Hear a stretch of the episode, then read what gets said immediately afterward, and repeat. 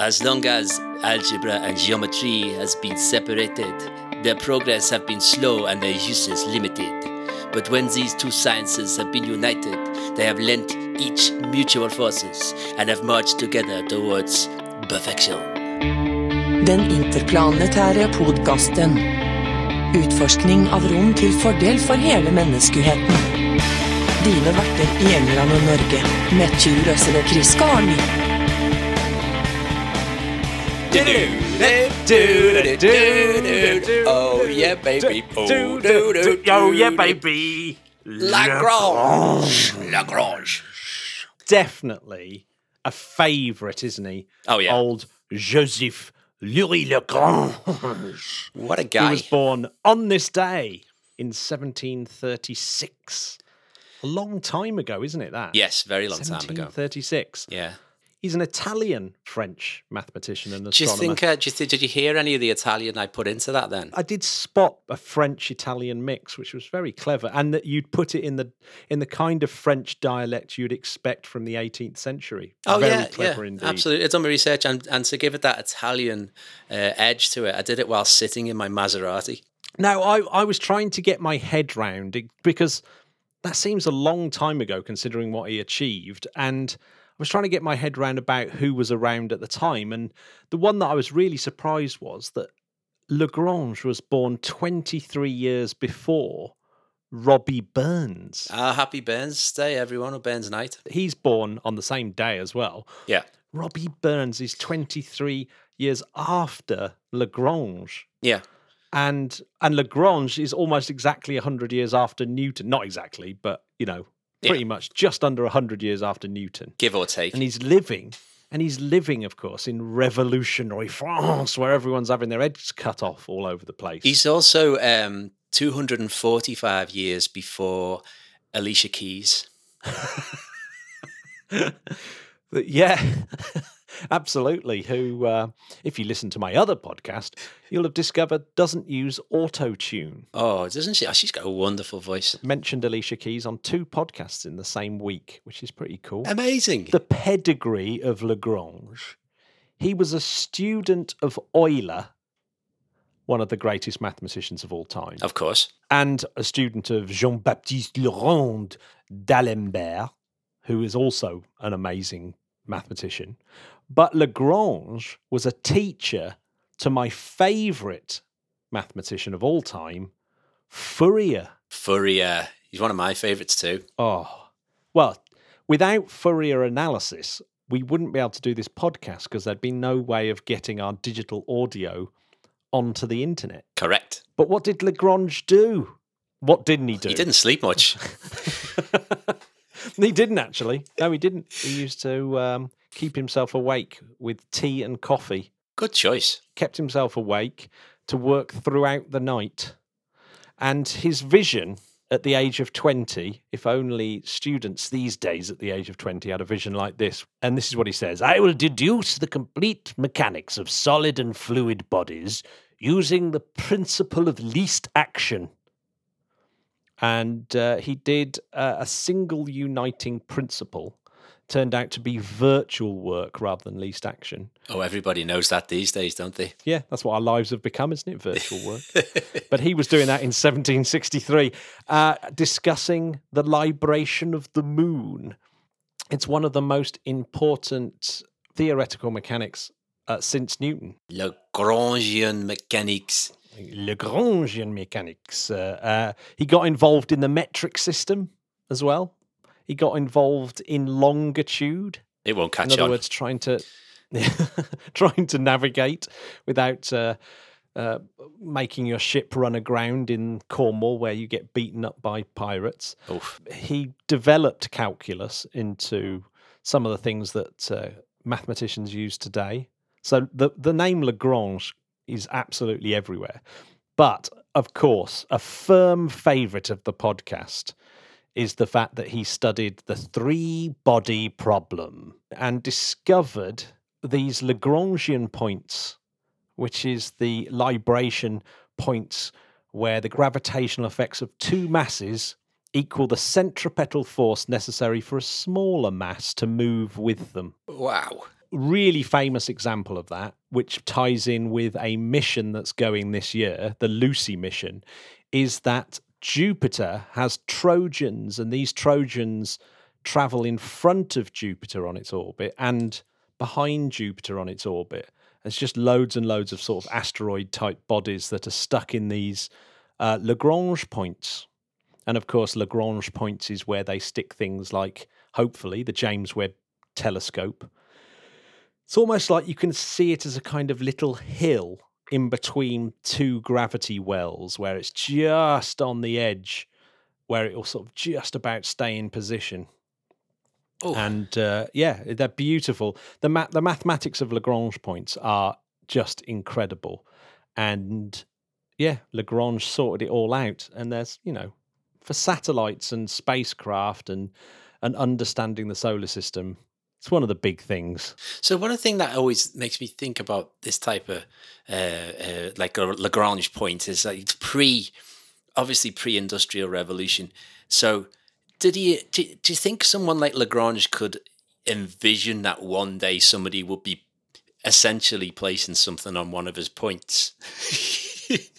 Do you know what? I don't know. I really doubt it, because that whole it may have just been perceived as being absolutely impossible to sort of get out into space. I mean, there's, you know, not even close to getting there. Really interesting, wouldn't it, to read the I guess science fiction of the time, if there is any. Oh, you've opened up a really good, cool thing to think about there. I think the science fiction of the time, 18th century. I mean, the fiction that wasn't fiction, it wasn't regarded as fiction, but it was basically the Bible, wasn't it? I mean, they were your stories. That's all you get. Well, no, it's after Shakespeare, isn't it? Oh, of course, yeah. I didn't think about it. I was actually thinking about Chaucer just as you said that. I was like, Chris, come on. People had imaginations Chaucer, beyond the fucking Bible. Excuse my F words there. I watched that Elizabeth, the Golden Age, the other night, which is it's Cate Blanchett playing definitely a far more attractive Elizabeth I than I imagine she actually was. But yeah, that was that was quite interesting, because it was the defeating of the Spanish Armada, which led to this sort of this era of peace and prosperity, and really a sort of a small cultural renaissance in the UK, which Shakespeare was a part of. But it kind of wouldn't have happened if the Armada would have been successful. We would have just had, 500 years of the Inquisition. Yeah.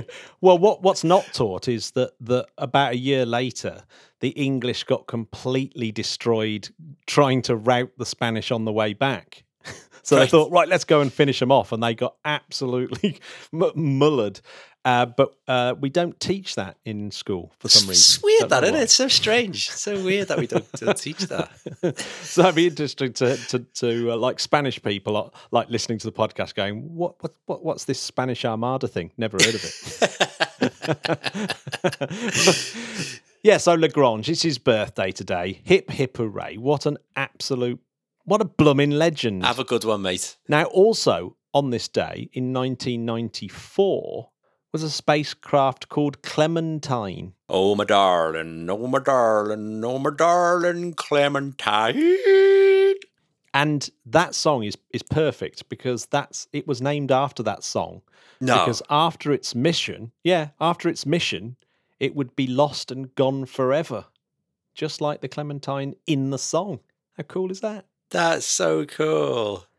Oh, yeah. That is me just having a little sing-song to myself. This is one of these spacecraft that's testing out the very latest sensors and equipment on satellites, and sort of doing work sensing the moon and things like that, and mapping the moon using these various sensors. So it was a pretty important satellite. It didn't quite go to plan. It didn't finish off its job of looking at an asteroid. But it did a pretty good job. Not a finisher. Not a finisher. Not a finisher, but still. But it is lost and gone forever. Ah, oh. My little darling Clementine. But you're in Norway, aren't you, today? I certainly am. I'm now living in Oslo. So I'm going to have a Norway section here. Yay. And here is, I need to read out, Sigmund Ede, who is our ace-level patron. He joins the two Justins and I've got to give him a shout out. Sigmund, you are an absolute legend, and your help, your patronage, has helped buy, for example, Harriet a little microphone so she could do last week's show and some more co-hosting into the future. So stuff like that, that's what keeps the podcast going. So Sigmund, you are indeed an absolute legend. And one day, hopefully, when all this nightmare is over, Chris and I will visit you in Norway, and we can have a drink together. What's the Norwegian drink of choice? We may well share an akvavit together, which is it's a bit of an acquired taste, but once you get into it, there's no going back, to be honest. So yeah, some of that, either that or a bunch of moonshine, because that's basically one of the big things here. We could all go and watch the Northern Lights together. I would love that. I've never seen them. Oh my God, that would be absolutely insane. Right, that's it. We're doing that. That's what we're doing. Sigmund, you're coming to see the Northern Lights with Chris and I. Big up, Sigmund. Get this. Another Norway thing. 1995. The Norwegian rocket incident. Den norsk rakettendelsen. Oh, nice. No worries. It was the Black Brant 7, which is a Norwegian research rocket. Of course. That launched as a test rocket, doing valuable science. And it launched on the 25th of January, 1995. And out of Andøya Rocket Range, which is off the northwestern coast of Norway. Have you ever been up that high? I've been very close to it. I was just looking at it before. It's on the same sort of archipelago as Lofoten, which is a beautiful part of Norway. And it's very close to where Kaya grew up. And when we say very close in Norwegian terms, it's actually like 2-3 hours drive. But she grew up in Narvik, and Narvik is fairly close to you. Sort of access those islands around the area of where Kaya's dad was from, which was Lodigan. But yeah, I've not been there, but I do know Andøya means Duck Island. Quite well known for its fish, it's known for space, and it's known for cycling, but it's called Duck Island. So there you go. I'd like to go there and do some cycling someday. Well, we should definitely take it in if we go to Norway. Definitely. On a trip. But here's the bad side of this. There is a early warning radar station in Olenegorsk in Russia. And that picked this thing up. Now, the crazy thing about this is when that rocket went into that bit of airspace, that is the bit of airspace that goes from North Dakota to Moscow, if you fired the Minuteman III nuclear missile from North Dakota. So this would, obviously, the Russians have got their radar trained on that particular corridor, and they saw this missile blipping up on the radar, and of course at this point it's like, whoa, what's this, right? Yeah. They don't have any idea what it is. And what the Russians are terrified of is that this is the exact sort of thing that America would do to wipe out their radar. So this type of nuclear device would explode very high up above Russia, send out loads of gamma rays, creating this electromagnetic pulse, an EMP type attack, and blind and confuse all the Russian radar before an actual nuclear attack, so that they couldn't, even attempt to try and shoot down or whatever they were going to do against American attack. So they now have 10 minutes to decide whether to end the world, essentially. This is like a retaliatory all-out nuclear strike. MAD. That would happen. Yeah. Yeah, MAD, mutually assured destruction. So 10 minutes they've got to decide. So they track the trajectory for 8 minutes. So for those 8 minutes, they still don't know what this thing is. And they take 8 minutes only to find out that it's been launched from Norway and is going in really the opposite direction. It's not going in that right direction. But in those 8 minutes, the Cheget... And now the Cheget is the nuclear briefcase that Boris Yeltsin had. This is the nuclear briefcase where all the codes and the key and the big red button are in this briefcase. And it was activated, and Yeltsin had the nuclear keys out. That's the only time, the first and only time, that any state has got its nuclear briefcase activated and prepared. This is incredible. It is absolutely amazing. Proper squeaky bum time for Boris Yeltsin there. So Yeltsin's sitting there. And Boris, I think back in 95, that was his boozy days as well, wasn't it? Old Boris. That's when he was doing his dancing, crazy dancing on podiums while absolutely mullered, if I can remember right. So it's like, wow. So literally 2 minutes to spare before, the Russians retaliate. Yeah.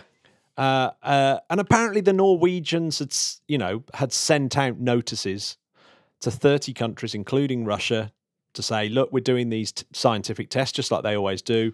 But for some reason, it hadn't been passed up the chain to the radar operators. And so, it was very nearly the end of the world. Do you think that's why they invented read reports on text messages?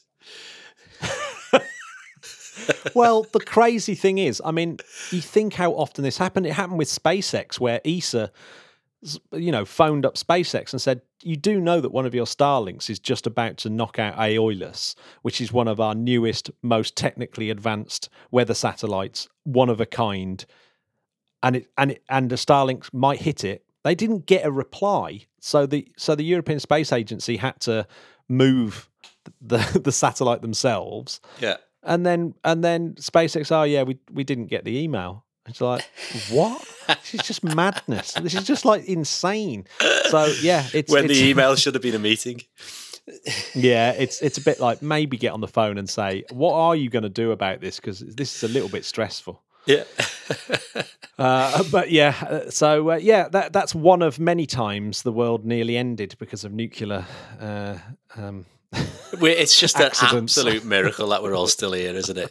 To be honest, it is actually. When you read about the close calls with nuclear accidents, I'm laughing, but can you imagine if something like that? Well, we wouldn't be imagining now, really. Oh God. It's there's one more birthday. There's one more birthday to do. And it's the birthday of IRAS. Yes, IRAS, which was the first ever infrared orbital observatory, which was launched on a Delta 3910 from Vandenberg on the 25th of January 1983. I was four. It's the first ever space telescope to perform a survey of the entire night sky in infrared. And it did it at about five different wavelengths. It was a 10-month mission. It was a joint project by the Americans, the Dutch, and the British. And, it's the precursor to things like the Spitzer Space Telescope and the Infrared Space Observatory and Hubble, and Hubble's NICMOS instrument. So it's a very, very important instrument, but it discovered a lot of things. This is something that was, it's the first time we looked at the universe in this particular light. Yeah. And it discovered things like planetary disks around stars. It discovered 6 comets out of the 22 from that year. It also found, and this was announced on the 10th of December, 1983, that they had found unknown objects, possibly as large as the planet Jupiter and possibly so close to Earth that it would be part of the solar system. So you're thinking in your head, Planet 9! It's Planet 9. Must be Planet 9. This must be Planet 9. But it wasn't.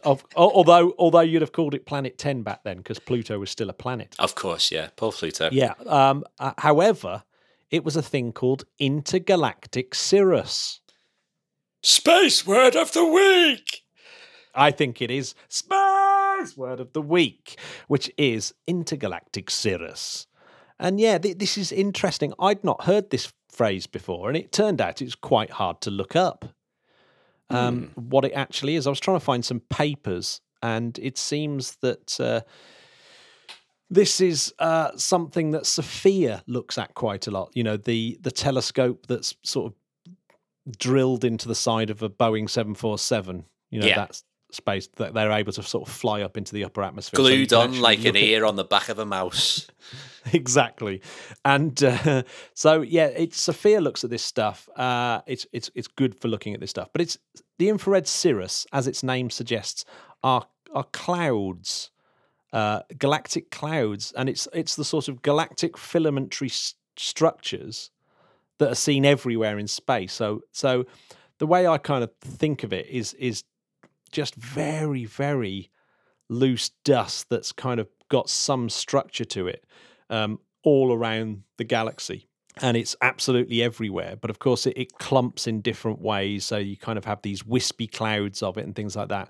But this dust is just about warm enough that it's got this infrared signature, and it's really useful as well because you can infer certain things about the way that the galaxy was forming and what the gravitational structure must be like and things like that. So I guess it points to things like dark matter and helps with things like that. But it's a very interesting phenomena that I'd never really seen that phrase before, intergalactic cirrus. The thing that fascinates me is that it's the size of Jupiter and it's very close to Earth, did you say? So it was within our... It wasn't that. So it wasn't...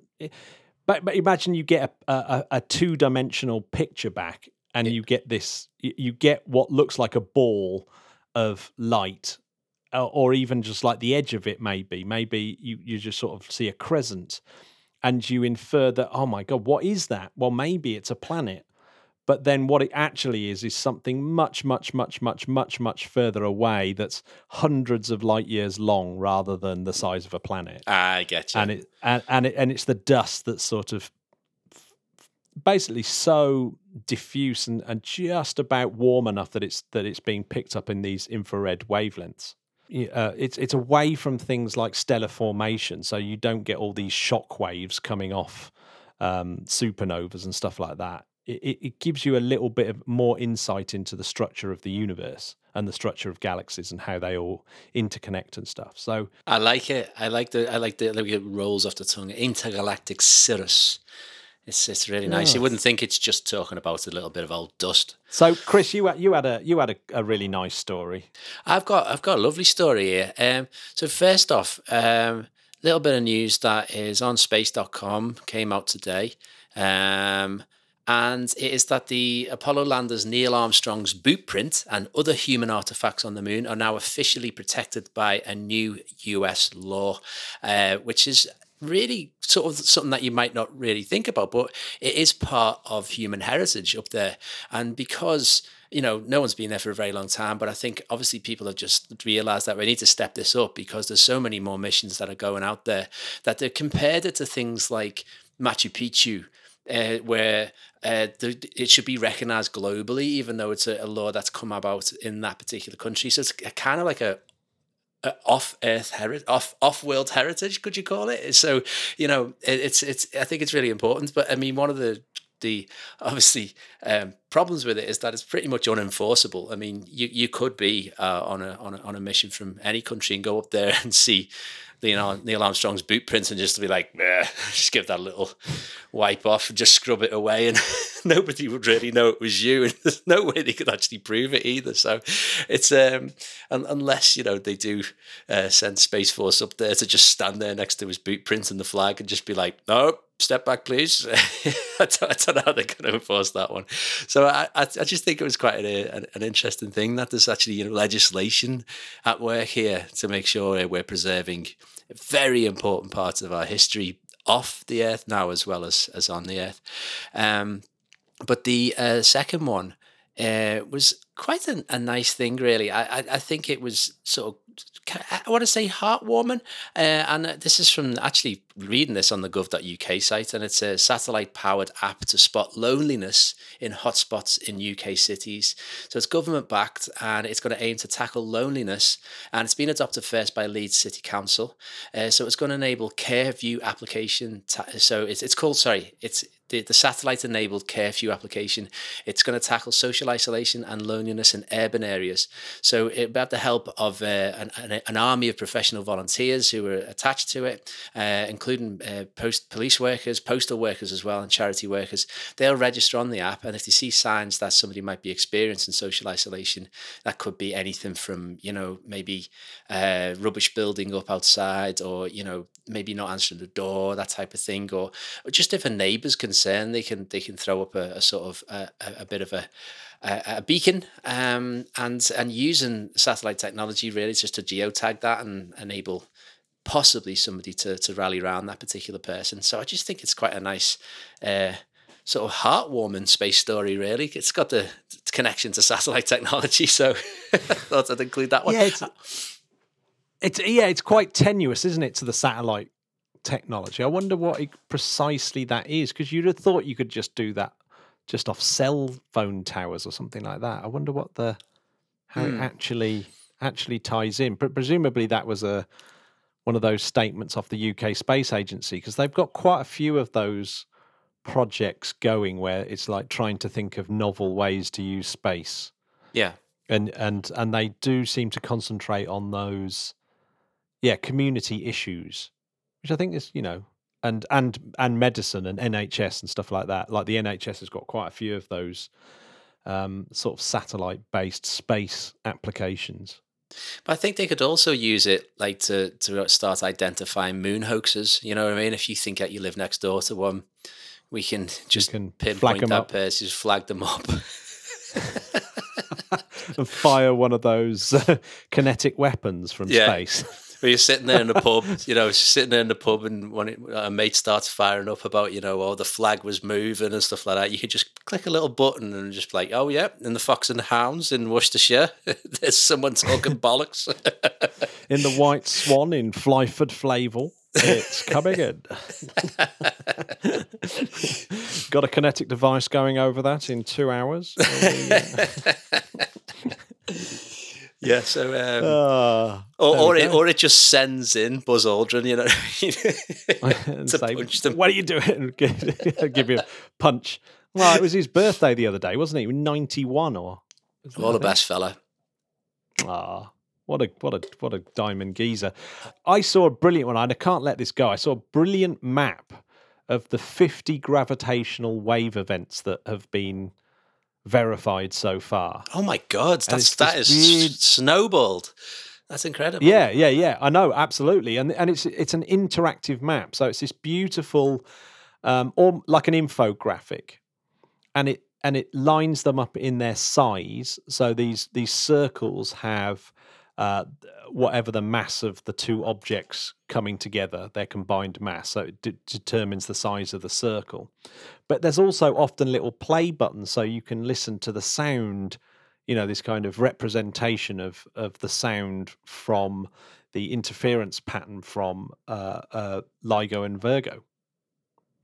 Mm. And it's really, really cool, but it also puts them in order of you know, how far away they happened, and therefore, you know, what epoch they actually happened in. So it's kind of like a timeline and a distance line at the same time. It's very, very cool. And you just sort of see all these. It does make you. It just gives you a sort of much. I love those type of infographics because it gives you a slightly deeper understanding. And like you said, I was quite surprised that there'd been 50 of these events now that have been verified.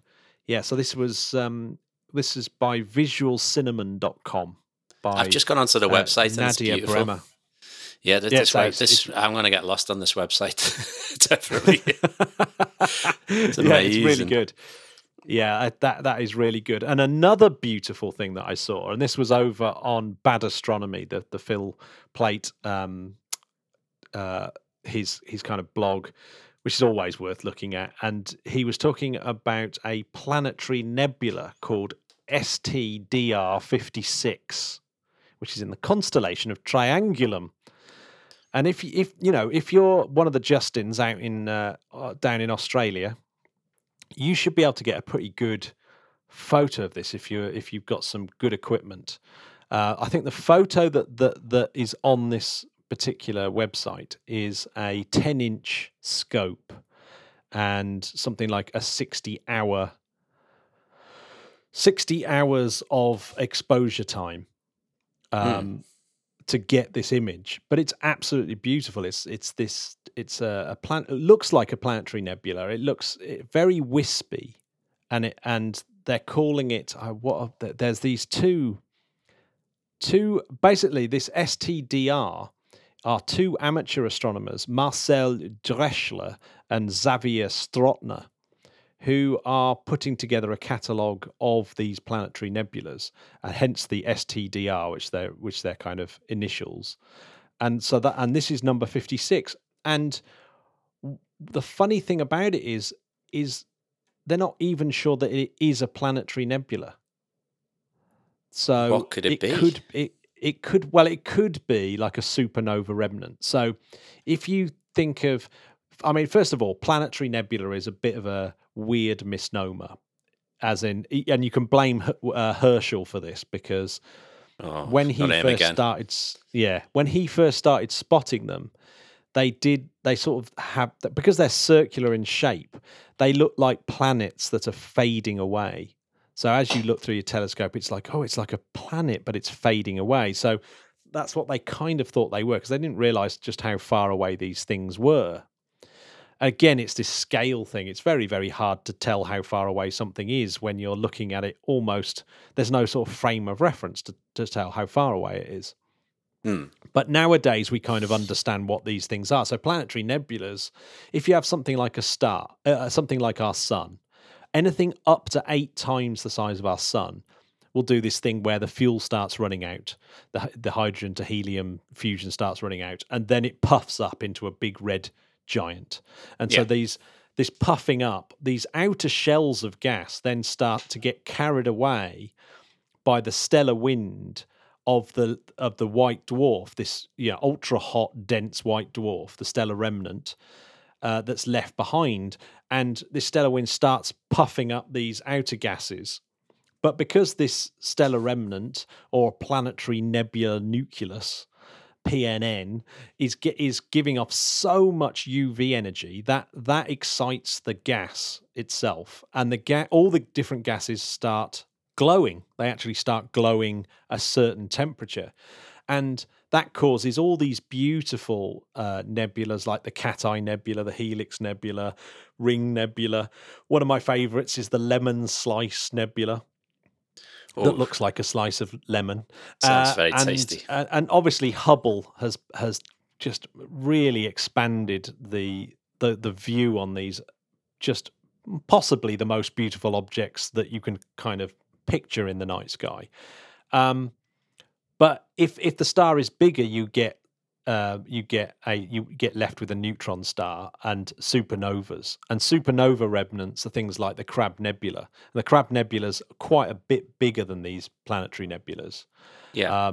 But they're kind of similar looking. You know, they're still just as beautiful, these supernova remnants. But what's quite hard to tell is that there's 2 white dwarfs in the center of this Goblet of Fire Nebula.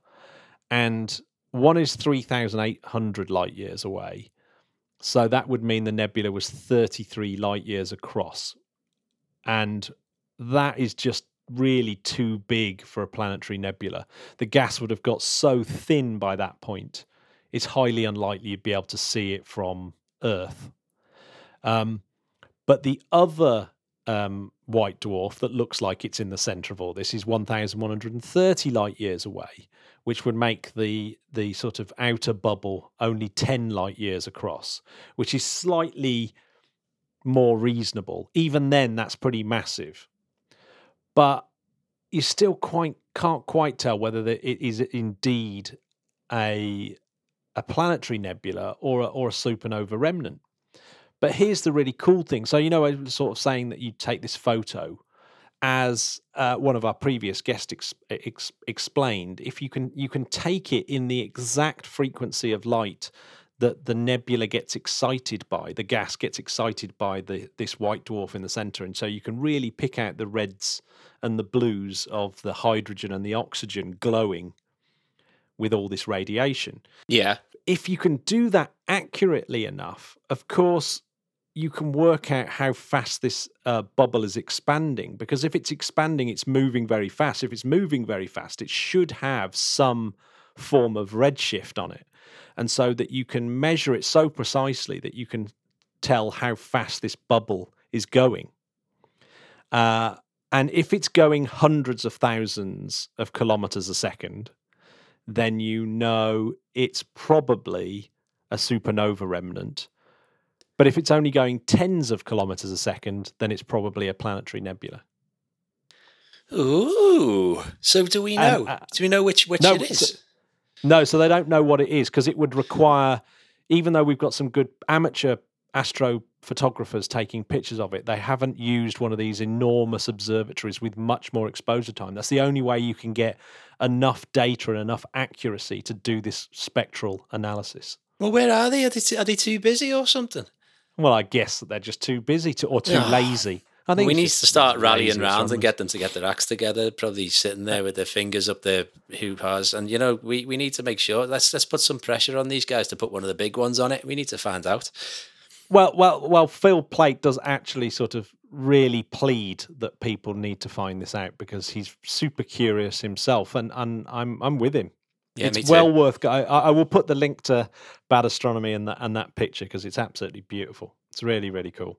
And I hope Justin, who's one of our other ace level patrons, who's great astrophotographer, I wonder if he's going to give it a go, see if he can capture that beauty. It's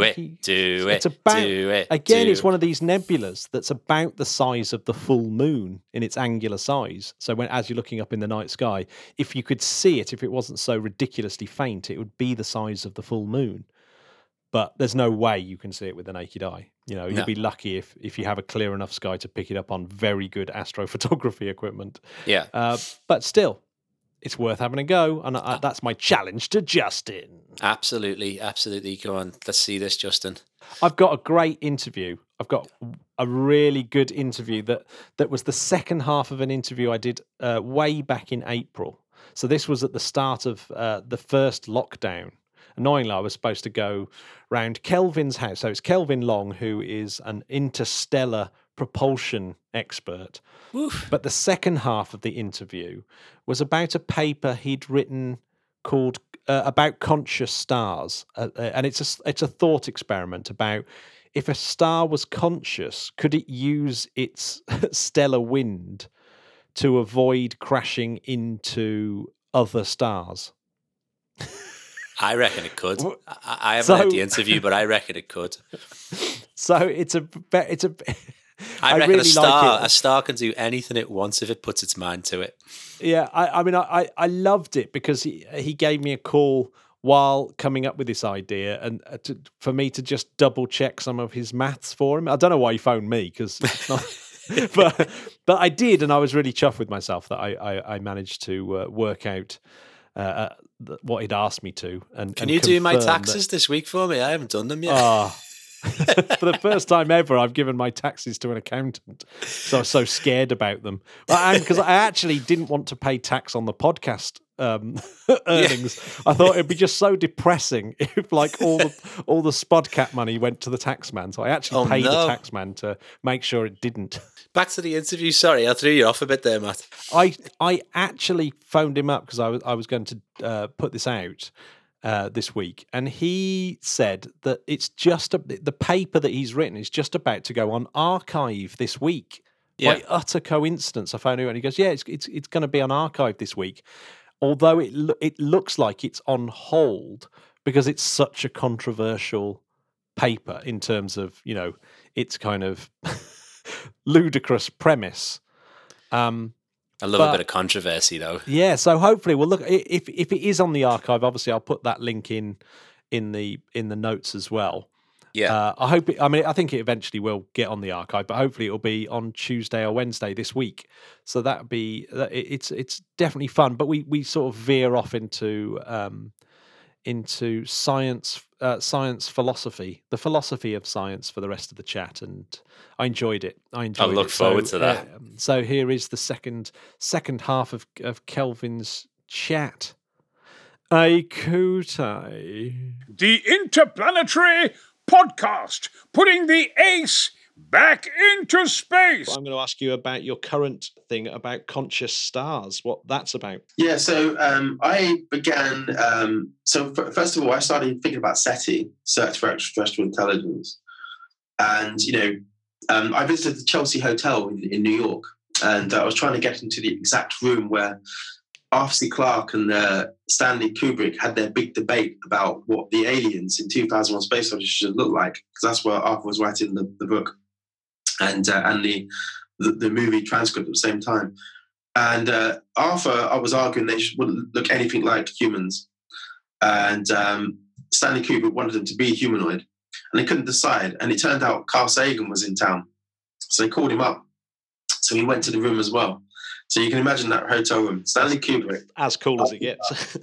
Carl Sagan. And it was Carl Sagan that suggested, my understanding is he suggested, don't show the aliens. Leave it up to the imagination of the viewer, which is why you don't see them in 2001. But that's an interesting debate. You know, what would life look like? And then in other star systems. And then it's a question of what is life, right? So Schrödinger, Erwin Schrödinger, the physicist, wrote a book, What is Life? It was published. He also one of the people that predicted the DNA molecule, essentially. I think he called it the organelle. But he argued that we should take a different perspective, more physics definition of life, such as life is resisting the decay to thermodynamic equilibrium. Okay, so it's got me thinking about life, first of all. You know, what would life look like in other systems? Would it be humanoid, or would it be radically different, like huge globulous jelly-type fish in a gas giant, for example? Or, you know, and then what's intelligence, right? So this is I became interested in the orchestrated objective reality theory of Stuart Hameroff and Roger Penrose, which I think is a very elegant theory. The idea that consciousness is not defined at the neuron level, but actually at the microtubule level. So instead of having something like, you know, artificial intelligence advocates believe that consciousness is defined by something like 10 to the power of 16 processing operations per second per brain. But if you take the Hameroff model, which includes the extra 10 billion or so processing operations in the microtubules, then you're up at something like 10 to 26, 10 to 27 processing operations per second per brain. And so that got me thinking about consciousness. Now, it turned out that a friend of mine, Greg Matloff, from New York City College of Technology, had come up with an interesting idea a few years back. He was looking at dark matter, and he was not convinced by the current explanations for dark matter and galaxies. You probably recall that the basic problem is that if you look at the motion of stars in the galaxy, they should have abide the Kepler's laws. Mm. So if you imagine a plot of velocity against distance, you should see the velocity sort of going up and up. But it flattens off unexpectedly, implying possibly that there's more mass in the galaxy than we see. Hence dark matter. Maybe it's matter we can't see, it's non-luminous. And there's all kinds of explanations being proposed for dark matter. But Greg was looking at, in particular, stars in the outer parts of spiral galaxies. He was making the observation that, if I remember rightly, that red giant stars move at very different velocities to blue stars. And this is something called Parenago's discontinuity. And no one quite understands what it is. But Greg, I was running a symposium quite a few years ago now, the BIS, on Oliver Stapledon, who was a British philosopher from Liverpool who wrote a couple of wonderful books, Last and First Men and Star Maker in the 1930s, who also influenced Arthur C. Clarke. And Stapledon had the idea in one of these books, I think it was Star Maker, that stars were actually conscious entities that were moving under their own volition. And I don't want to spoil it too much, but there's a horrendous scene in one of the chapters where the stars start committing suicide. The stars start going out. I haven't read it for some years, but it's an amazing book. And so this ultimately when Freeman Dyson came up with this concept of Dyson spheres, which really should be called Stapledon Dyson spheres, the idea of trapping an enormous radiation cavity around a star to, you know, like a high Kardashev civilization would do, to trap all of its radiation. He was actually getting the idea from Stapledon. It's just that he wrote this paper in the 1960s Actually, I only read it the other day. It's literally one-page letter published in the journal where he does these amazing calculations. But then I had a thought that, I should go back that we organised a symposium in London, and Greg couldn't make the symposium. So I presented his paper for him, which is on Oliver Stapledon's idea of volitional conscious stars, which is a very controversial idea. And at the time, I was editor of Jabers as well. And we managed to agree to publish a letter on it in the journal. And that got him started. And since then, he's been writing lots of papers, a book, and giving lots of talks on the idea that stars may be conscious entities. Now, this is really interesting because, of course, lots of the historical religions in the past have worshipped the sun like it's a god. So I started these conversations with Greg and a few others, including Rupert Sheldrake, and Julian Goff, Philip Goff, and Clement Vidal. And we've been discussing conscious stars and this for the last few months. And we were meant to have a meeting in June, but we rescheduled it. It's a private meeting, but we're having these really interesting discussions on the idea of whether a star could be conscious. So, I've not made up my mind because I studied astrophysics on my master's degree, and I did stellar structure and evolution, and I understand how stars are created and how the gas cloud fragments and collapses and produces fusion ignition when it gets to a certain percentage. I think it's 8% of the mass of the sun, and then you get stardom and fusion ignition of the core. Burns the hydrogen for billions of years, and it moves through the main sequence eventually. Eventually blows up to a red giant. Or for other stars that become supernova, and some stars become black holes. They're massive enough, more than about 3 times the mass of the sun. So I have studied astrophysics and stellar structure, and I think we have a good handle on the equations of a star. So I was a bit sceptical. But I started doing some calculations just out of interest, as a thought experiment, on the idea of volitional motion. So Julian had suggested to me that could a star actually use its stellar wind or coronal mass ejections to push itself. And so I've actually been doing this calculations the last week. And originally when I did the calculations, I concluded it's just too weak. I mean, it's like 1 million times weaker than an ion thruster in terms of the actual, if you assume it's like a big rocket, it can push itself. But I've since rerun those calculations, and with coronal mass ejections in particular. And it's amazing that you can actually get up to decent velocities and actually push the star. And I found that it's possible to move the star over tens of AU in something like 100,000 years, which is actually comparable to the time scales for collision avoidance of another stellar system. If there was another planetary system coming towards us, and it looked like we were on a collision course. When I say collisions, I don't mean the stars are physically going to touch with planets, because they're too far apart, but I mean that gravitationally, they will get so close that they will perturb planetary orbits. And I found that the actual adjustments you need to make to the star's position to move it away from that risk is that similar sort of timescale. It takes sort of order of 100,000 years or so. So it doesn't mean to say that I think stars are conscious. I'm doing it as a thought experiment, and I wrote a paper on it, which just gone out to those guys, and looking forward to getting their feedback. It's when you said it to me, it really just reminded me of one of my favourite ever bits in any book ever, and it's Rudi Rucker's Ware Tetralogy. It starts off with I think it's hardware, wetware, and it just goes and it's all the different wares. I can't remember what order they're in, but I think it's the third book. Consciousness has been able to be transferred onto this mold. It's kind of weird mold type stuff that has a kind of slime mold. It's kind of like that, but it's a totally weird thing that's in the book that sort of comes into. He mentions it in a few other books as well, but this mold takes on a personality, gets loaded with a consciousness. And one of the there's 2 main characters that are molds, and they're traveling in a spacecraft when they're bombarded by a stellar wind, and that stellar wind has all the information of a stellar consciousness embedded in it. and the stellar consciousness is able to use the mold to come alive. So you lose two of the main characters that you've just come to know in one page, and it is taken over by a stellar consciousness. Yeah. And yeah, Rudi Rucker's very much about the consciousness being in absolutely any object that has enough, that any object has enough complexity to be conscious.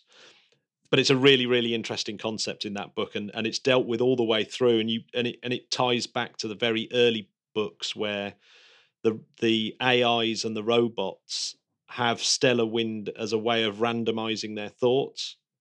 And then it turns out, no, that they've been directed by the stellar consciences all along.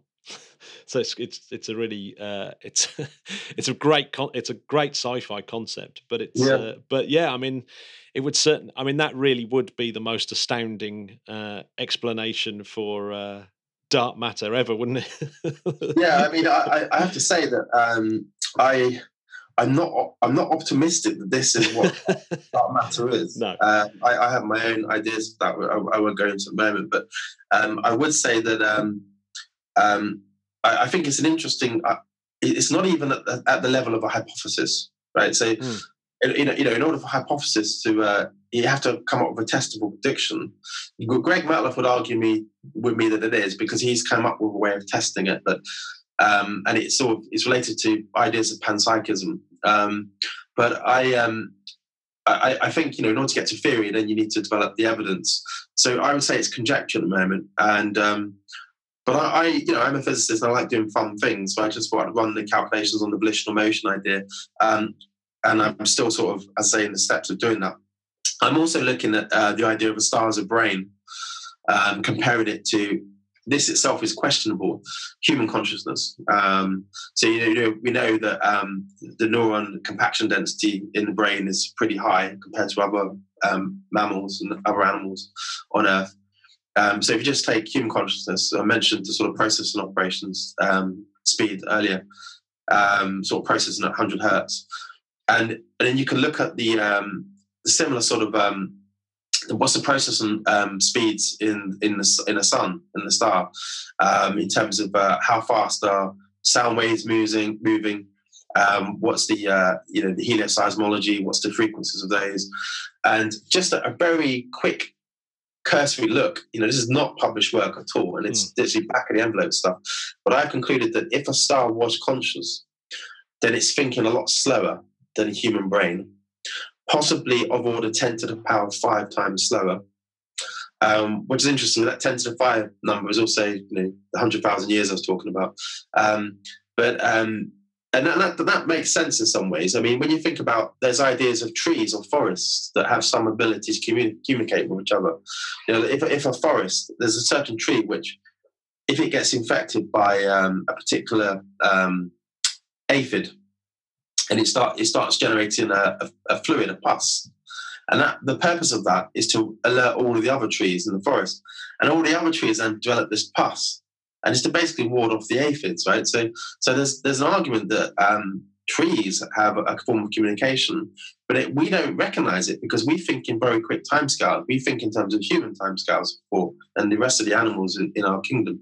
But actually, if there is consciousness in other systems or consciousness-like behavior for big systems like mycelium or forests, or stars, I think it would be a lot slower in terms of the thought processes. And so that makes sense that a star would be thinking a lot slower. But then that brings a problem for me in terms of if it is the case that it's thinking of a 10 to the power 5 years, 10 to the power 5 times slower than a human brain, then, how's it getting the information about, volitional motion? How's it getting the information that there's a stellar system coming towards it? Because it takes a long time for that information to arrive, but it actually, relative to that speed, is quick because it's traveling at the speed of light, right? So it knows within years, but then it's got to process that information in its huge brain. So it's an interesting idea. I would say it's in the phase of science fiction. Another thought experiment I came up with, or an observation, I should say, which I pointed out to my colleagues, and I think they hadn't realized this themselves, is that if it was the case that a star was conscious, this actually then prohibits Dyson spheres. because it would not be moral or ethical to put a huge radiation cavity around an entity that we think may have some level of consciousness. And so if we can prove that stars are conscious, which I'm not optimistic about, this would, in my view, make it less likely that you could ever build a Dyson Stapleton sphere. And the opposite is likely also true. Because, although morality and ethics will differ with different civilizations in the universe if they exist, I tend to think philosophically that they would asymptote towards a certain understanding of the respect of life and its value, and they therefore wouldn't do that. So it brings in the whole question of cartage of civilizations, the idea that cartage of one, you utilize the energy of an entire planet; cartage of two, an entire star. Is that what you would actually do? Would you actually trap a radiation cavity around a star and capture all of its radiation? Because then, you then prevent it from any volition of its own. It's effectively a star prison. Yeah. And to me, this is a humanism versus naturalism argument.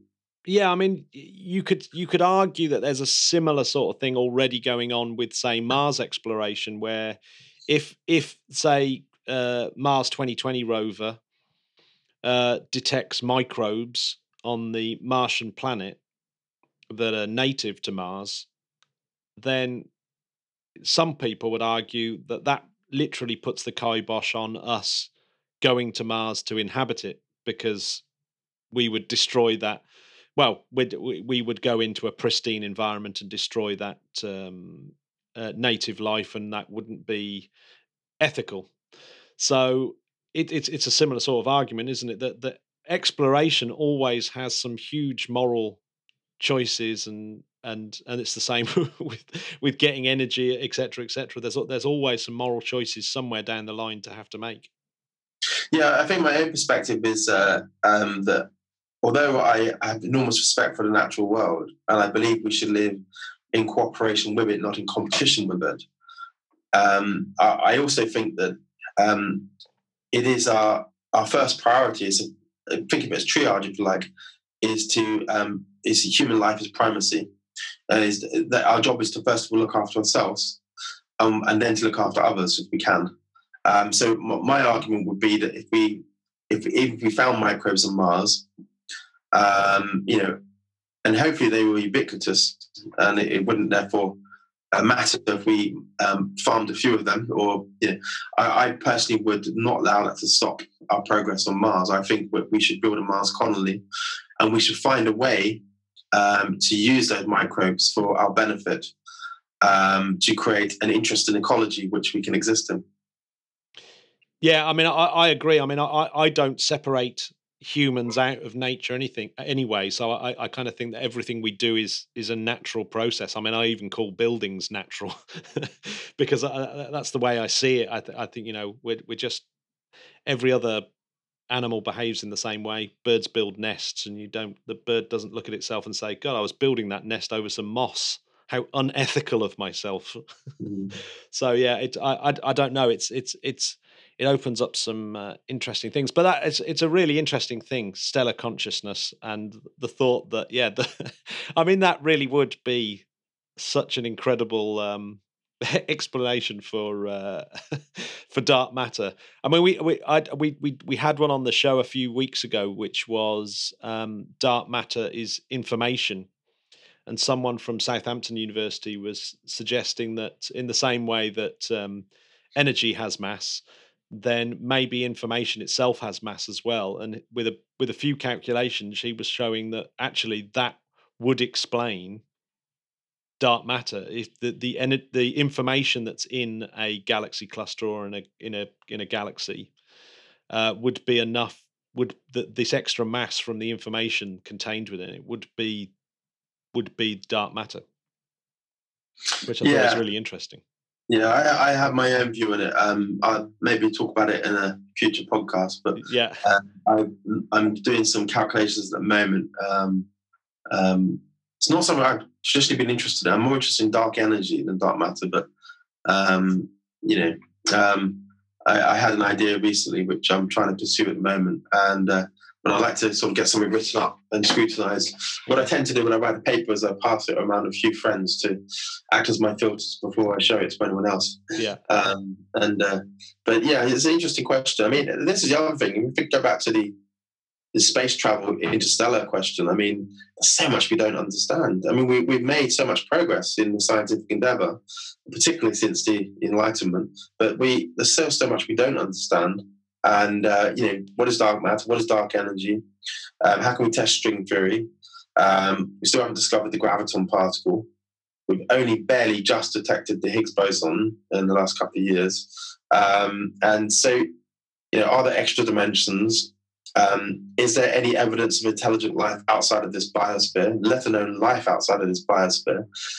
What are we doing? I mean, we're just, these big questions are so obvious, and we should be really exploring them. We're bigger, and we're not. And the reason we're not is because we're caught up in our own problems and our own troubles. You know, too much nation-state rivalry, for example, not enough cooperation. And, yeah, you know, we talked about the Chinese earlier. I actually learned when I was in Bremen that they're planning to launch a 100 AU mission. Like a Voyager probe mission. So good on them. You know, I hope that they do that, and it'd be interesting to see the results. I'd like to see maybe we can help them and, you know, make sure that mission is a success if we can get access to the data, because it benefits all of us.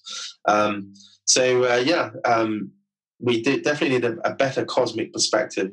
And this is, you know, my own view of my own journey, which really started in about 2007. In terms of this kind of these exotic subjects, and is I realised that first of all I realised I don't understand human beings at all, which is an interesting thing to realise. And my friends often tell me that I don't understand people.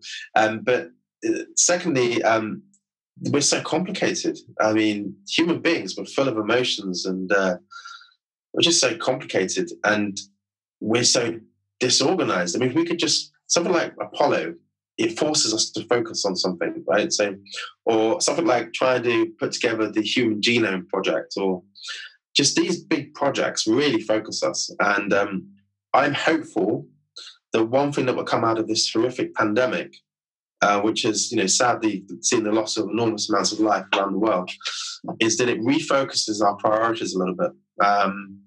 Makes us pay a bit more attention to the broader picture, and also helps us to focus on what some of the existential threats really are to humankind. I mean, what, you know, other than pandemics, you know, like a lot of people, I didn't know a lot about pandemics, but when this started, I started doing research on it and reading it, and it's like, oh, I didn't know about all those ones. And you see how many people have been lost over the years, and it's like we have this forgetful memory. We forget. But it's all in the books and in history books. One of the periods in history I became interested in was the Younger Dryas, sort of 12,500 years ago. And there is pretty strong evidence of a cometary or asteroid impact on the North American ice sheet, which basically led to those massive melt flows of water and ended the last ice age effectively. You know, we know that impact events occur. We saw one, was it 2001? We saw the Jupiter collision, 2000. Yeah. Well, whenever it was, yeah. That was Shoemaker. Yeah. Shoemaker Levy 9. And then there's the, you know, we had an impact in Russia. It was only a year or so ago. And we know that impacts occur all the time. I'm not convinced that we're doing enough because, you know, we can have a massive catastrophic failure of a society overnight. One of those impacts a city. If that one that hit Russia last year had a slightly different angle or different speed, you know, come in at a slightly different entry point, it could have been a very different. We could have been talking about that. We could have been saying, "How comes we've lost 500,000 people?" We need to pay more attention to these bigger problems. Humankind is on this beautiful planet. You know, the power blue dot, as Carl Sagan used to call it. And we're very fortunate. You know, we've got these the beautiful jungles and the dry deserts and the Antarctic and the Arctic, and just such very different terrains we can explore and learn about life, and millions of different species of life. But we really need to pay attention to the threats that that humankind and all of the life on this planet faces in the bigger picture, whether it's pandemics or asteroidal impacts. And, you know, I would like to see more focus on that. Yeah, I mean, it's so hard. I mean, you're saying that you didn't understand humans. I don't think humans understand themselves or anyone really. It's very, very difficult to... particularly long-term thinking, long-scale disasters and catastrophes like pandemics. I mean, you'll have scientists that knew that this pandemic was definitely going to happen. You know, it's like, this is definitely going to happen. But to be able to sort of motivate people into being able to see that it's going to happen, even if they see a documentary and they're watching it and go, God, yeah, that's amazing. Next day, they'll have forgotten it. They'll have forgotten just how... ridiculous. We should be doing something about it, and it's the same with asteroid strikes. I mean, asteroid strikes is the classic one, and super volcanoes, and mega tsunamis, and all these sort of things. I mean, everyone's forgotten the nuclear threat as well, which is still very, very real. And it's like, yeah, how do humans overcome that psychology? And I hope you're right about the pandemic issue. That once the pandemic has been controlled and we're at the other side, that internationally we'll have a whole new mindset of thinking about these things. I just hope that the right people win the narrative at that point, because there's been certain times in history where horrible things happen and the wrong people win the narrative, and it's just like they're missed opportunities in that sense. Yeah, I think my perspective is that we need to get away from politicizing science. Whatever the field, and I won't go into any specific fields, but whatever the field, science needs to maintain its objectivity and its ability to be non-biased. You know, science has as much colour and flavour as any discipline of human thought. I mean, there's humans, you only got to look at Albert Einstein's life to see how amazing his life was, let alone his physics. But we need to get away from,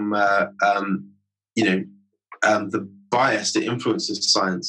Scientists should be in a position where they can, just like a professor who has tenure, in principle, can make a statement on a position of something, and there is little repercussions because what's primary is the integrity of free speech. And when we lose free speech, we lose, I think, a lot because, yes, a lot of free speech can be inflammatory or, bigoted or whatever pseudonym you want to apply to it. But I think that, that's a small minority. What's important is diversity of views. So as any field of thought, whether it's, what we should do about asteroids, pandemics or climate change or whatever it is we're talking about, I feel that science should be opened up to the maximum possible broadest views, and the integrity of those scientists' objectivity should be preserved. And then the politicians need to be better educated in how to take that information and turn it into policy, because I fear, in particular with the current pandemic, I'm not criticising. I'm in the UK, but I'm not going to criticise the UK government because it's in a very difficult circumstance having to deal with this tsunami which rushed at us, although you could argue it was predicted by someone who said we should have better preparedness. But I do worry about, they're listening to certain science advice and to the exclusion of others. And Freeman Dyson took a view in his life that he was a contrarian. If he was in a room and there was consensus developing around a particular viewpoint, he would deliberately take an extreme view that's the opposite of all the others, not to be awkward, but because it forces a debate. It forces a discussion about the subject. And in order to have a proper debate about something, you need extremes of positions. And, that's one of the things I like about multiple religions around the world. Because no one really knows the answers to, the omniscience and omnipotence of the cosmos. But they all have different perspectives, and it enables you to kind of take your own bearing and help to guide your own life, because you can look at those different extreme points of view. So this is where science needs to get back to. It needs to get away from politicization of facts and truth. Yeah, it's amazing, isn't it? The philosophy of science has become not such a well-taught subject anymore. I mean, if you think back to the sort of greats like Bertrand Russell and people like that, who, I mean, Bertrand Russell pretty much says exactly what you've just said then. He's very much about that whole, it's about the objectivity, but sometimes other people have different points of view and you need to listen to them. And sometimes you might come to different conclusions, and that's that, you know, and you just have to learn to live with each other and not want to have the truth because it's convenient, and it's just whatever the truth actually turns out to be, and you just have to accept it. And it's just like the philosophy of science is it's somehow not that trendy a subject anymore. It's not thought of as a kind of highbrow sort of thing. But I think you're right. I think it's actually extremely, extremely important, because the philosophy of science will tell politicians how they're supposed to respond to the scientists and everything else. So, I mean, the only good thing about this, the government response, I would say, to COVID-19 is at least they are listening to the scientists. At least there is science involved. Whether their particular response to it is perfect or not is definitely going to be something that's going to be picked at for years and years and years to come. But you can look at some of the other nations around the world and their failure to even engage with the scientists on the subject, and it's absolutely shocking. Yeah, and also I think it's okay to disagree with people, right? So there's the other thing. If people have a different, I mean, the actual definition of an argument is, two different ideas that sort of are not consistent. And it's okay to have, doesn't mean it has to be volatile or aggravational. You can disagree with someone. But what needs to be the arbiter, the test, is truth. And so if someone makes a statement about something, you should be able to test that statement against facts, against truth, what we know. And that seems to be where we are at the moment, is in a war for what is truth, which is a bit sad. And I think that war is happening, particularly in social media, because we live in a poorly educated populace. If you go back to the Roman and Greek times, they talk about things like the trivium and the quadrivium, and the importance of mathematics and reasoning and ability to form a logical argument, and having knowledge of geometry and architecture and astronomy and all the disciplines of thought. I think that the problem is people don't know how to construct an argument, and they don't know how, which means they don't necessarily know how to take apart an argument.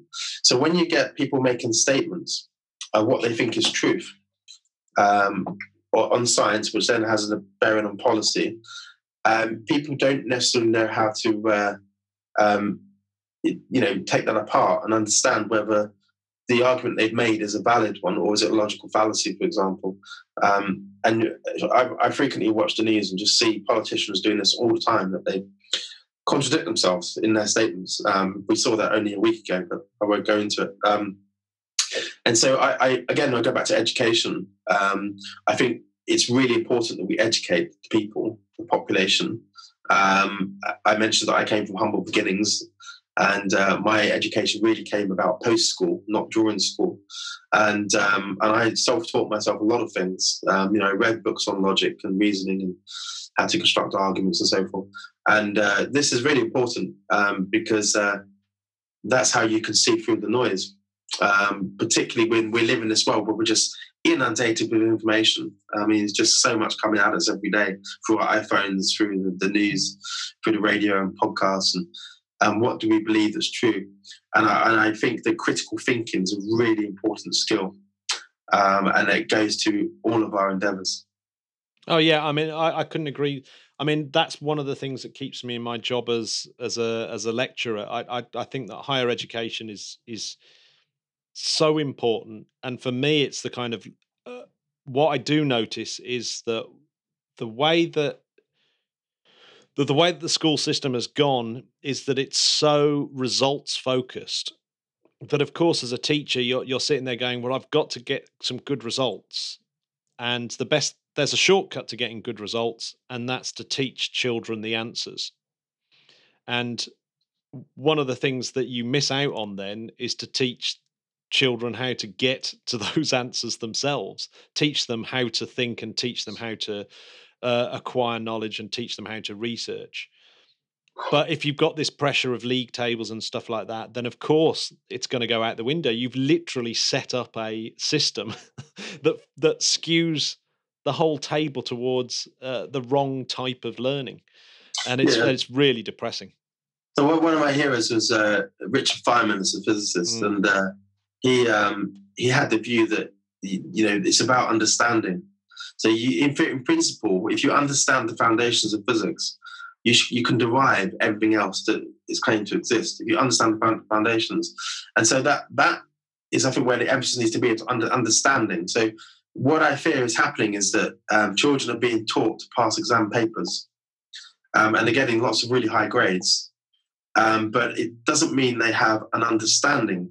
So, you know, they might have done some papers on equations of motion or something like that, but did he actually understand what they're doing? I mean, I remember even on my master's degree, I did an exam. My general relativity exam was a Russian teacher. You know, typical Russians are very, very smart people, and he announced at the start of the exam, no calculator. Right, this is 2002, and we sort of took a big breath of air. What? No calculator? We were horrified. It's like, I'm going to do an exam on general relativity with no calculator. And I basically had to do this exam paper. And I remember, you know, doing these calculations, back of envelope, powers of 10 notation, and working out the coefficients. There's a particular problem I had to calculate with two neutron stars colliding, and I had to work out the wavelength for the gravitational wave. And I just remembered from memory that it was of order 10 to the minus 11 meters. And it was one of the proudest moments of my life when I got to this long calculation. I'm about to calculate, and I got to 10 to the minus 11 meters. I knew it was correct. But it turned out he was wrong to have done that, by the way. The university told him off for it. But my point is that, you know, the ability to do those sort of calculations and understand what you're actually calculating is an important part of science.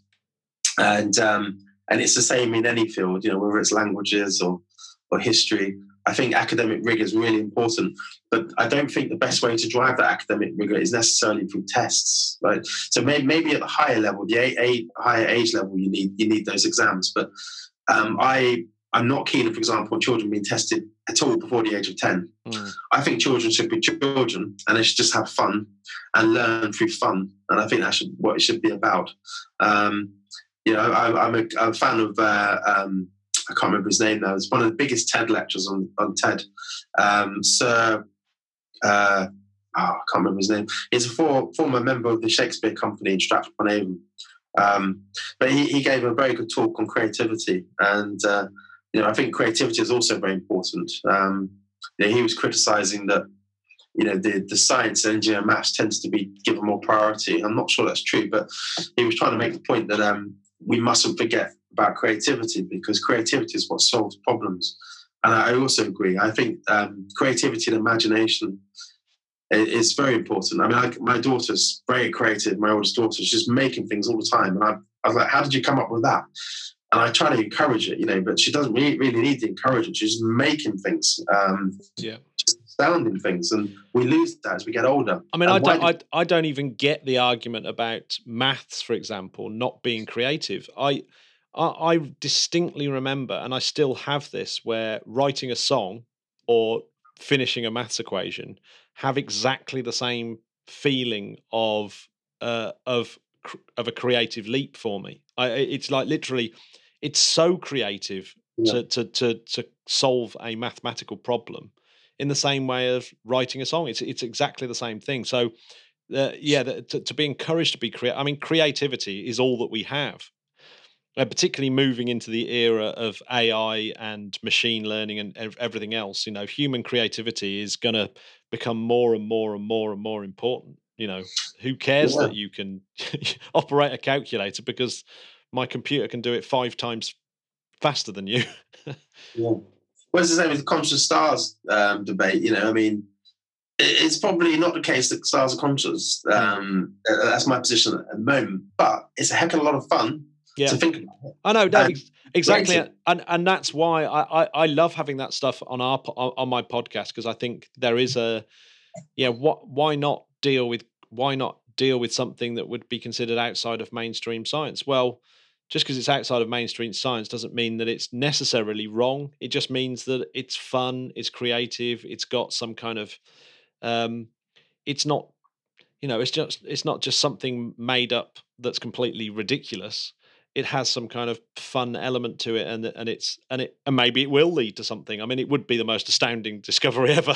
The dark matter was that, but yeah, I think that there's one point that you did make, and that's the this ability to sort of argue with someone and realize that you're arguing against the things that they believe and not the things that they think they are.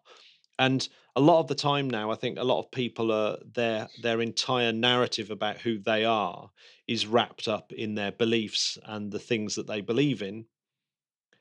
And therefore, it's very, very hard to have arguments, because the moment you start unpicking some of the things that they're saying, they feel as though you're having a go at them. Yeah, and that is so common. And I must admit, I've never really had that. Occasionally, someone will say something where it'll make me angry, but I realize how wrong that is. But I realize that when you talk to people, it's very, very hard to bring people out of certain positions that you feel are wrong, or that they're talking nonsense. And you only have to see how that kind of unwraps on social media. You say something, and if someone disagrees with you, they don't have a go at the point that you're making. They have a go at you. They say, "Oh, you're an absolute 4-letter word for believing that." It's like, please just don't do the ad hominem thing. Just do it's an ad hominem argument in logic, but the logical, logical fallacies are a great place to start, I think, when it's sort of looking at reason and critical thinking. I think that's you don't want to go either extreme, because the thing is, if you just become a Vulcan and just did logic, then you kind of potentially kill the creativity, because you're only prepared to speculate based on tiny perturbations of the known, right? And so, but if you're prepared to be creative, the idea of thinking about a conscious star is not logical, because there's nothing in our knowledge of science in the world, or the natural world, that you could extrapolate and say, therefore, it's possible a star may be conscious. It's very difficult. There's nothing you can extrapolate from. So therefore, it's a complete creative jump that's not based on any inference of anything that's known. But what you can do is you can apply our knowledge of physics, for example, to that system, and say, well, if it was conscious, what would it look like? And then once you run the numbers, you can see what's possible and what isn't, right? So maybe there's a reality, another universe where such a thing would have been possible. This is the same for things like wormholes and warp drive. There's no evidence at the moment in physics that wormholes or warp drive exist, artificially or naturally. I would argue that wormholes are slightly more plausible than warp drive for different reasons. But people publish papers on them all the time. The idea of taking the Einstein field equation and taking the space-time metric and reshaping it to give a different geometry, a different coordinate frame, which then changes your equations of motion. And then you run the Einstein field equation to work out the properties of that system. And what you find is you need enormous amounts of negative energy in particular, which doesn't exist naturally in the universe. But we have ideas to create negative energy, something called the Casimir effect. So that's interesting. It's like, okay, so is it possible that we could create microscopic wormholes? Well, it may be. There are various reasons in physics for thinking it might be possible at the microscopic level. If you could do, because, they go down to the microscopic level, what is fundamentally space? You've got two competing theories of string theory, which sees tiny particles as like oscillations on strings. And that's really a kind of ground unified theory, successor to Einstein's pursuit of that. So it's a success to Einstein. And you've got others like loop quantum gravity, which is, they're actually looking at this discretization of space itself in a way that you'd have, say, atomic energy levels in an atom. Well, John Wheeler published a paper years ago where he showed that you go down to the quantum level, right down to the Planck scale, because of the quantum uncertainty, you have what's called space-time foam. And so space and time are intermixing, and you get all these little tiny chaos of this. It's not, you know, necessarily a continuum. It's there's just this chaos and of these dimensions coming in and out of existence. And it's possible that you can, in principle, take one of those dimensions and it inflated for a second, so it goes bigger. And then maybe you could pass a particle through it, or even a photon of information. You know, it was just one bit of information. That's then, you know, a form of telecommunication, which would be exceed the light barrier. So that's one way we think we could do it. But this is, you know, and this goes to spooky action at a distance and quantum entanglement as well, which is another subject. So we know there's some interesting physics we need to look at. Which is pointing that the world is a lot more complicated than we think it is. You know, the world's a stage, as Shakespeare said, but there's a lot of complicated stuff going on underneath it and behind it. And I'd like to pull back that curtain and see what it is. Yeah, we all would. Well, if only I was brainy enough to even start. It's really fascinating. All that stuff of where can we go? It's amazing, isn't it, that like 30 years ago they thought they'd almost solved science, that we were almost there, that we were at the, you know, the even Hawking said it. Yeah, and it's just like we seem further away now than we've ever done, because we've opened up so many different areas of things to look at. Now, the point I was going to make about your stellar consciousness, I think what's great about that is the having that creative urge to have a look at something like that, and you never actually know that the stellar consciousness might be a complete dead end and complete, but it'll never be a waste of time, because you'll be able to see, it may have given you insights into something else. The fact that you've done these equations to look at what other things might be conscious, you might someday be walking down the road and have another insight that you wouldn't have had you not have sort of put your brain to this other puzzle. And that's what I love about creativity. It's this never ending onion that keeps going down and down and down and down and down, and the more creative you are, suddenly the more ideas keep coming in. This is what I mean, songwriting, for example, is classic. The more songs you write, the more likelihood it is that you're going to hit across this great song. And just because you wasted your time on a song that was fairly mediocre or even rubbish, that song, you may not have been able to get to your great song without writing this mediocre song. So don't worry about it. Just enjoy the process. I agree. Yeah. But it reminds me of you know, you go off into the Amazon rainforest because you've been given a grant to try and find a particular beetle or something, and you stumble across an ancient Aztec culture or something, you know, or civilization that you didn't know existed. Or these are sorts of sometimes science needs to be done just for science's sake, just for the exploration's sake, and we need more of that. Oh, absolutely. I think it has to be done. I think speculative science and just research, you never know where it's going to go. You never know where it's going to go. And it seems like all the biggest breakthroughs in science have always been like that. You never know. There's no way that Einstein could have known that looking at the speed of light and doing all those things was going to lead to the invention of the atomic bomb, for example. Yeah. And, you know, if he had known, God, would he have got a big grant to have done it? How much would the American government have given him to go, here's a big grant for you to come up with a nuclear bomb? So, you know, you just never know where it's going to go. And I think that's why it's really important that it's protected. So that's an interesting point, because one of the views I've actually come to is that obviously I'm a scientist, and I have many friends with scientists, and I think scientists are really cool, creative people, you know, produce a lot of cool stuff. But I also come to the view that I don't think that important decisions about whether you should make something should just be left to scientists. I mean, if you just take the Manhattan Project as an example, you sort of alluded to that, we've talked about Einstein a little bit. You know, Richard Feynman talked about how after the project ended, he realised that he enjoyed it too much. And he'd start thinking about the world differently. And you know, I've been in that exact position where I was in a job, and you're head down doing the calculations, and you're enjoying it, but you stop to think whether you should do it.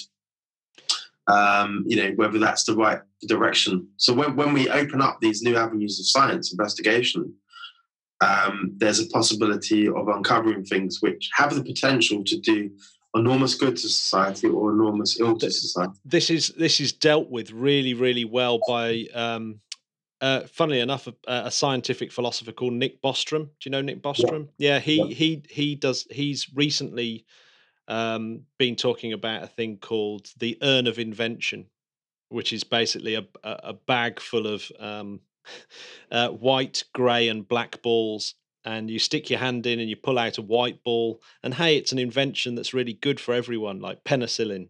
You pull out a grey ball and it's like, oh, it's a really good invention like general relativity. It gives us lots of energy, but it also gives us a nuclear bomb. Oh, that's a bit, you know, it's a little bit. There's a bad side and there's an upside. There could be one that you pull out and it's a black ball, and it's an invention that, say, his analogy is that you pick up some sand and you can stick it in a microwave and you can blow up a city with it. And you know, this invention now is so bad and so terrible that you've ruined the future. The moment that you have a city-destroying technology that's really cheap that anyone can make, it's like, now you're in really serious trouble. And he looks at how you kind of prevent these things from happening, and looks at what you do if someone does pull out the black ball of invention. And it's a really, really fascinating paper. I mean, it basically, I think, ends up with a conclusion that you're never going to stop scientists looking into stuff, and you can never tell who's going to put their hand in and pull out a black ball of invention. But if it does happen, then we'll almost certainly have to have what he calls a turnkey dictatorship, where it's like everything's on lockdown from that point on. Yeah, so this is what I was alluded to earlier about I'm not sure we're mature enough yet to get out there, because I think all those issues like our ethics and morality, our governance structures, we haven't quite figured out yet, because you certainly don't want to get to a system where, you know, everyone's basically living under a dictatorship. But also, I mean, I'm a huge believer in personal liberty, but there needs to be some restraints, I feel, on what people can do if they have the, you know, there's the information, the knowledge to do something, and then there's the technology or the tools to do it, right? So, I mean, you know, talk about Manhattan Project again. One of the concerns they had when they were developing the bomb, in particular the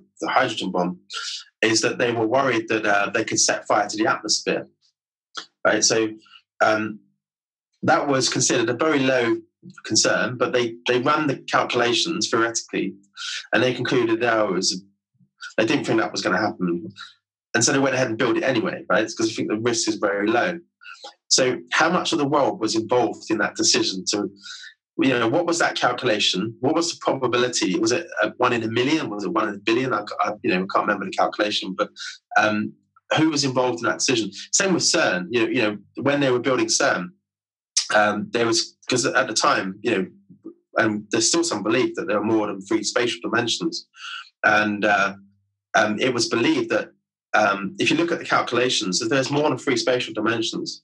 The Schwarzschild radius for gravitational collapse of two protons colliding at 7 TeV energy, it changes because the Planck length changes, and so actually it was possible in principle, if there were more than 3 spatial dimensions, for those 2 protons colliding in the particle accelerator at CERN to collide into their own Schwarzschild radius. Now, the problem is that people misunderstand black hole physics, of course, but because due to Hawking radiation, the radiation is inversely proportional to the mass, so they irradiate instantaneously, like fraction of a second, and you just get this shower of particles coming out.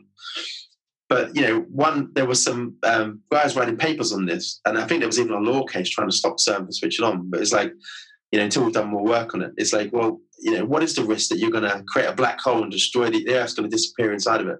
There's two arguments to that. One is that, well, they just don't understand black hole physics because these are microscopic black holes which decay in a fraction of a second called to Hawking radiation. However, that hasn't been experimented and verified. No one's actually experimented and verified that a black hole that's microscopic will radiate inversely proportional to its mass. And the verification for that, even with macroscopic black holes, is very, you know, tenuous. So so there's that element. And then there's the other element, which is, who makes these decisions to take these risks in society? I'm not trying to suggest for a moment that I think scientific experiments should be stopped. But what I am saying is that when you are dealing with the frontiers of science and knowledge, whatever it is, you have to take care, right? And that includes even going out into the universe. We don't know what's out there. We don't know what's waiting for us out there. All these discussions about METI, transmitting signals out into the universe, you know, our radio signals have been transmitted for the last century. So for principle, they're at 100 light years already. But we don't know. There might be some bad civilizations out there who, you know, we've got lots of horror films. Aliens is a classic one, which is a brilliant film, describing their sort of scenarios. Prometheus, where they decide to bring the pods to Earth to destroy humankind. We don't know what's out there. And therefore, even in space, I think we should tread carefully. And I feel that discussion needs to be broader than just the scientists. And I don't know if you ever saw the original Contact film based on the novel by Carl Sagan. Yeah, yeah. Starring, I forget her name. Jodie Foster. Yeah. Jodie Foster, a brilliant actress. They had this big debate in the science committee, and I think it was in Congress, where there's religious people asking her, well, do you believe in God? And so they have this big debate, and you know, should we switch this machine on? And in the end, they switched the machine on. You know, of course, I don't believe her. She made the journey. But, my only point is that my own feeling is that there needs to be a broader discussion than just the physicists, because physicists are very smart people, and they're very creative. But once you get hold, like, you know, let's say it was true that a bunch of physicists could prove a star was conscious. What's the implications of that? I'm not sure I've even thought that through. Yeah, I'm just fun to do the calculations, and I believe it's a very low probability that they are conscious, but it's fun to do. But what's the implications of that being true?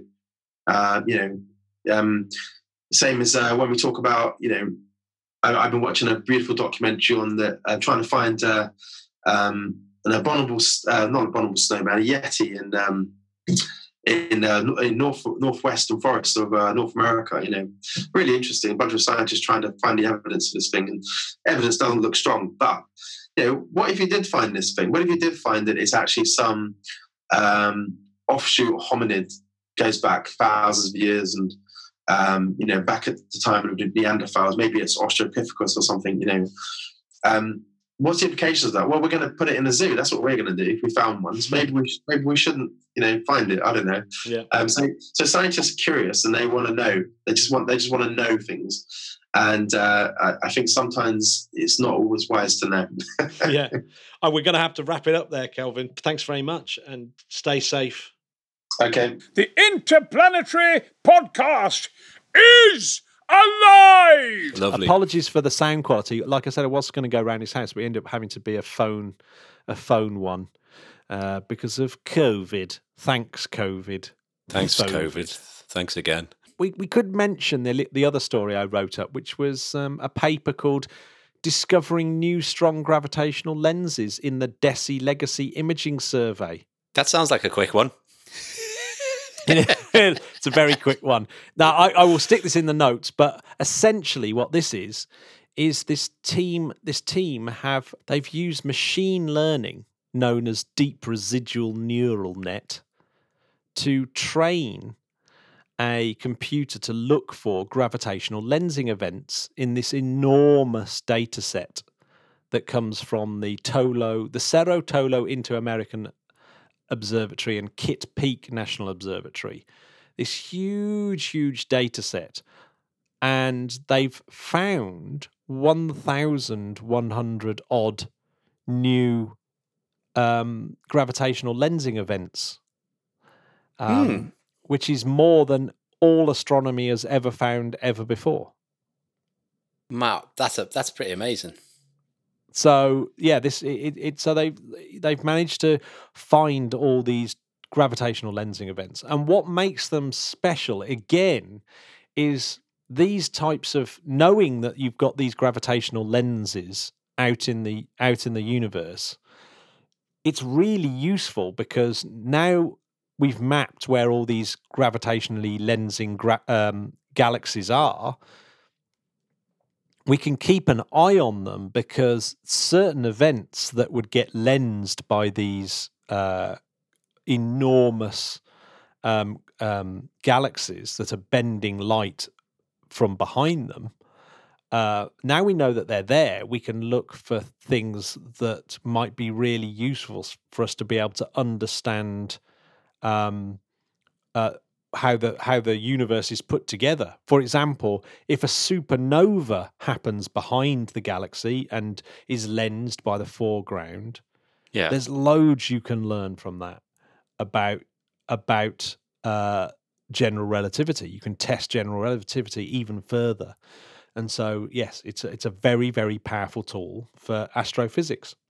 Fantastic. And, and you can study dark matter and how it's distributed in the galaxies and all these galaxy clusters and things. So it's now, basically, it's just massively increased this map to look at the universe in a new and interesting way.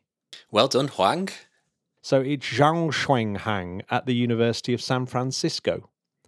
And they use the National Energy Research Scientific Computer Center, or NERSC, supercomputer. Oh, I love a good acronym. Berkeley Lab.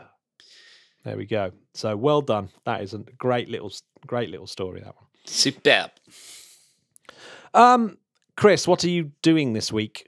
Staying at home, Matthew. Staying at home, saving lives. Excellent.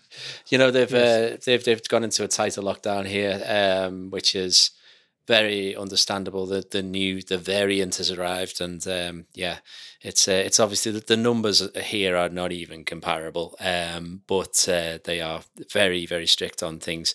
And as I said to you before we started recording, you can only buy wine and spirits in one place in Norway. There's called the Vinmonopolet, which is the wine monopoly. It's just controlled by the government, and they closed them without any notice. But that's a good thing, because I'll stay at home and be sober, which is a goal. So you basically landed on the income tax square just as you passed go and didn't get your 200 quid. Pretty much, yeah. So that was I'm going to be... Wine monopoly move. Yeah, wine monopoly move, yeah. So, yeah, I'm going to stay at home, do a bit of work, spend some time with my dear wife, who's also going to be working from home. And, just look forward to hearing this when it comes out, of course. I always enjoy I like hearing your voice, maybe not mine as much. Ah, it's beautiful. Do you know what? I do like listening to podcasts. I think podcasts are really, really good in lockdowns. It's quite nice to hear other people's voices and just sort of be sat there in a conversation. I genuinely think podcasts have been really, really good in lockdown. So many that I've just absolutely loving. But I will recommend Daniel and Jorge Explain the Universe. It's great. So I listened to that a fair amount. One of them's a comic book writer and a cartoonist, but also, you know, sort of excited about physics. And the other one is a particle physicist. So they basically just pick a subject every week and go at it. It's really enjoyable. Oh wow, cool. Yeah, do I have a recommendation of a podcast? Nah, you can find it. A Recovering Queen. That's the best one. Yeah, I've heard that's pretty good. Oh, yeah. Amazing. What are you up to, Matthew? What are you going to be doing? It's the first week back of lecturing at my place, so I really have got an absolute nightmare week of work. I've got 6 modules I'm teaching for some reason, so it's full on. Yeah, it's full on for the next 5 weeks. Good luck, mate. Yeah. ouch is the word. But yeah, hopefully, you know, it won't affect my podcatting. Get out, breathe in the air, enjoy the sky, ride your bike, go for a walk. Oh, there was snow on the hills today. That lovely. Yeah, that's what we need to do. Just get out there and just breathe in. And as Bob said on the Discord, you know, 1 hour of exercise that sort of at least gets your breath going and maybe gets a sweat on, and try and do that as much as you can. Oh, shout out to Bob. He's at the top. His jurisdiction where he's handing out vaccines is the top performing area. And that is a lot of it's down to Bob, apparently. So in terms of he's gone out there and done lots and lots and lots and lots of vaccinations. So well done, Bob. You are an absolute legend. Like, Super Bob. Truly a legend. I mean, that like being top of the league table in Britain currently for vaccinations means you're probably top in the world, right? Pretty much. Yeah. Absolutely so, amazing. That is well done. What an absolute legend. Absolute. That's it. Bye, okay. Bye, Sparkats! Bye, Sparkats! Bye, Sparkats! Bye, Sparkats! Bye, Sparkats! More fun in space!